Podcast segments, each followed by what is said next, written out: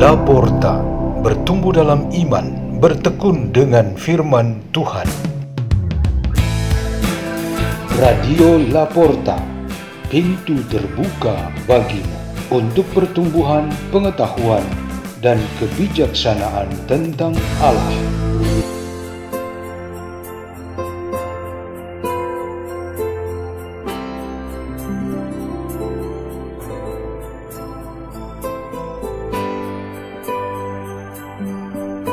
Bacaan-bacaan dan renungan Sabda Tuhan. Hari Minggu Biasa ke-14 9 Juli 2023 Dibawakan oleh Tirto, Rini, Henry, dan Pater Peter SDB dari Komunitas Bukat Labuan Bajo Keuskupan Ruteng Indonesia.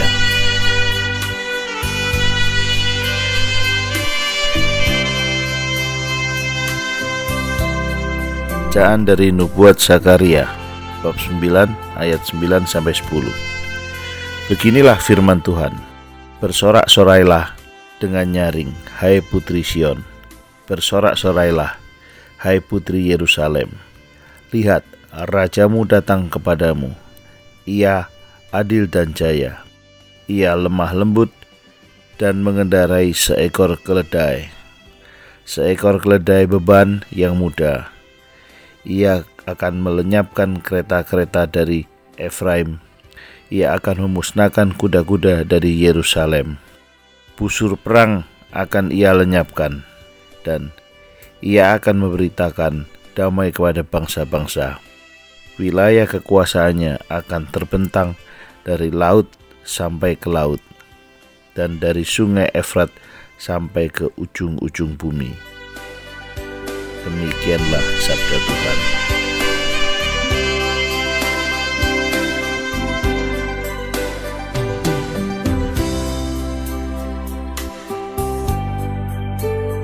Bacaan dari surat Rasul Paulus kepada jemaat di Roma 8 ayat 9, 11 sampai 13.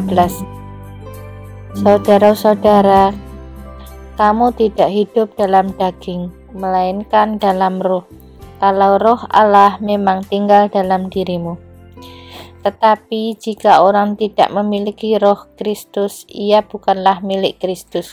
Dan jika roh Allah yang membangkitkan Kristus Yesus dari antara orang mati diam di dalam dirimu, maka ia yang telah membangkitkan Kristus Yesus dari antara orang mati akan menghidupkan juga tubuhmu yang fana oleh rohnya yang diam dalam dirimu. Jadi, saudara-saudara, kita ini orang berhutang, tetapi bukan kepada daging, supaya hidup menurut daging. Sebab, jika kamu hidup menurut daging, kamu akan mati. Tetapi, jika oleh roh kamu mematikan perbuatan-perbuatan tubuhmu, maka kamu akan hidup. Demikianlah sabda Tuhan.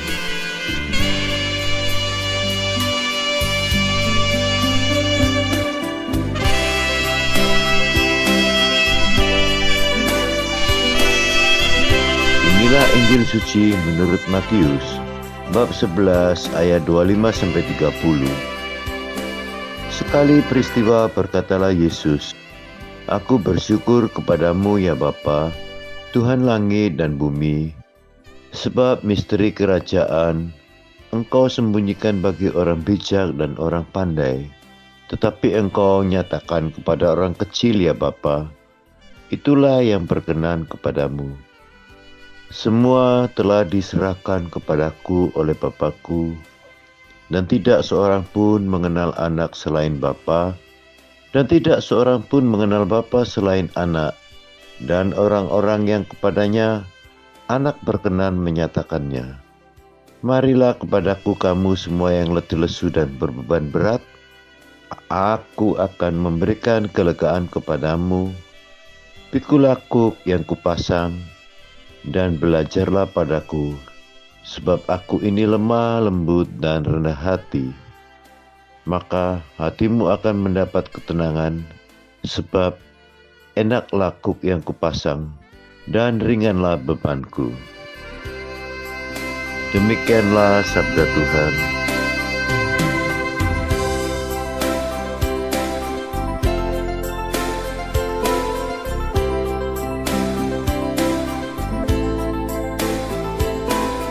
Renungan kita pada hari Minggu biasa ke-14 ini bertema melawan kesombongan. Seperti sudah kita ketahui, kesombongan merupakan satu dari tujuh dosa pokok. Dan untuk melawannya, pada hari ini Tuhan Yesus Kristus mengajarkan kita cara-caranya. Yesus mulai dengan memakai kekuatan rohani yang paling ampuh, yaitu berdoa. Di dalam doa ini ia menegaskan kekuasaan Bapa atas segala bentuk kesombongan dunia dan manusia. Doa Yesus ini sangat jelas untuk melawan kebiasaan duniawi dengan kebijaksanaan yang datang dari Bapa di surga yang adalah sumber segala kebijaksanaan dan kebaikan. Doa Yesus ini mengandung peringatan tersirat bahwa kesombongan itu akan menjauhkan kita dari kasih dan pengetahuan akan Allah.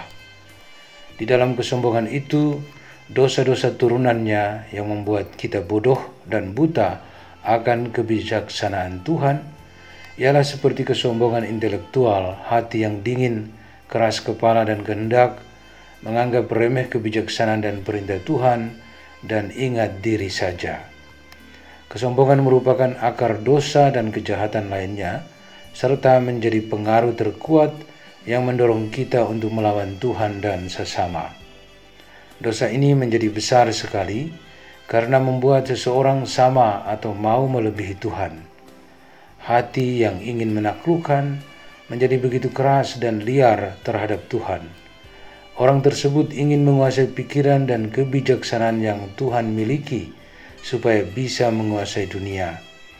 Jadi kesombongan itu bergerak dari perhatian atau cinta diri sendiri yang keterlaluan sehingga menutup mata akan pihak lain dan sampai pada menaruh ukuran berlebihan pada diri sendiri tentang pengetahuan, kekuasaan, kepentingan, posisi, pengaruh, tindakan, nama baik di atas pihak lain. Terhadap kesombongan dan semua dosa turunannya itu, Yesus melawan dengan sikap sederhana seperti anak kecil dan kerendahan hati. Sikap ini melihat kenyataan dengan pandangan murni dan sederhana tanpa ada penafsiran dan menggurui atau moralistik. Anak-anak bergantung pada orang lain untuk mengajarkan dan membentuk mereka menjadi kuat, sehat, dewasa dalam hidup. Yesus Kristus adalah model utama untuk ini. Ia berkata kepada para rasul dan kita semua, "Aku lemah lembut dan rendah hati." Kelemah lembutan Yesus bukan sebuah kelemahan atau ketakberdayaan.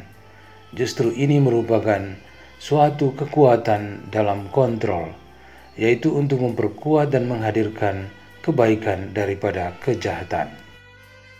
Dengan lemah lembut dan rendah hati, kita dapat menikmati hidup di dunia ini sesuai dengan kehendak Tuhan. Sebab kalau menjalani hidup ini dengan kesombongan, kita tidak menikmati hidup sesuai kehendak Tuhan, tapi kehendak dunia. Hidup kita bakal dipenuhi dengan kompetisi pertikaian, permusuhan, dan penindasan. Hendaklah kita hidup dengan lemah lembut dan rendah hati. Marilah kita berdoa dalam nama Bapa dan Putra dan Roh Kudus. Amin. Ya Tuhan, tambahkanlah di dalam kami kelemah lembutan dan rendah hati, supaya kami dapat menjadi saksi-saksimu yang sesungguhnya Bapa kami yang ada di surga, dimuliakanlah namamu. Datanglah kerajaan menjadilah kehendakmu di atas bumi seperti di dalam surga. Berilah kami rejeki pada hari ini dan ampunilah kesalahan kami. Seperti kami pun mengampuni yang bersalah kepada kami dan janganlah masukkan kami ke dalam pencobaan, tetapi bebaskanlah kami dari yang jahat. Amin. Dalam nama Bapa dan Putra dan Roh Kudus. Amin. Radio Laporta pintu terbuka bagimu.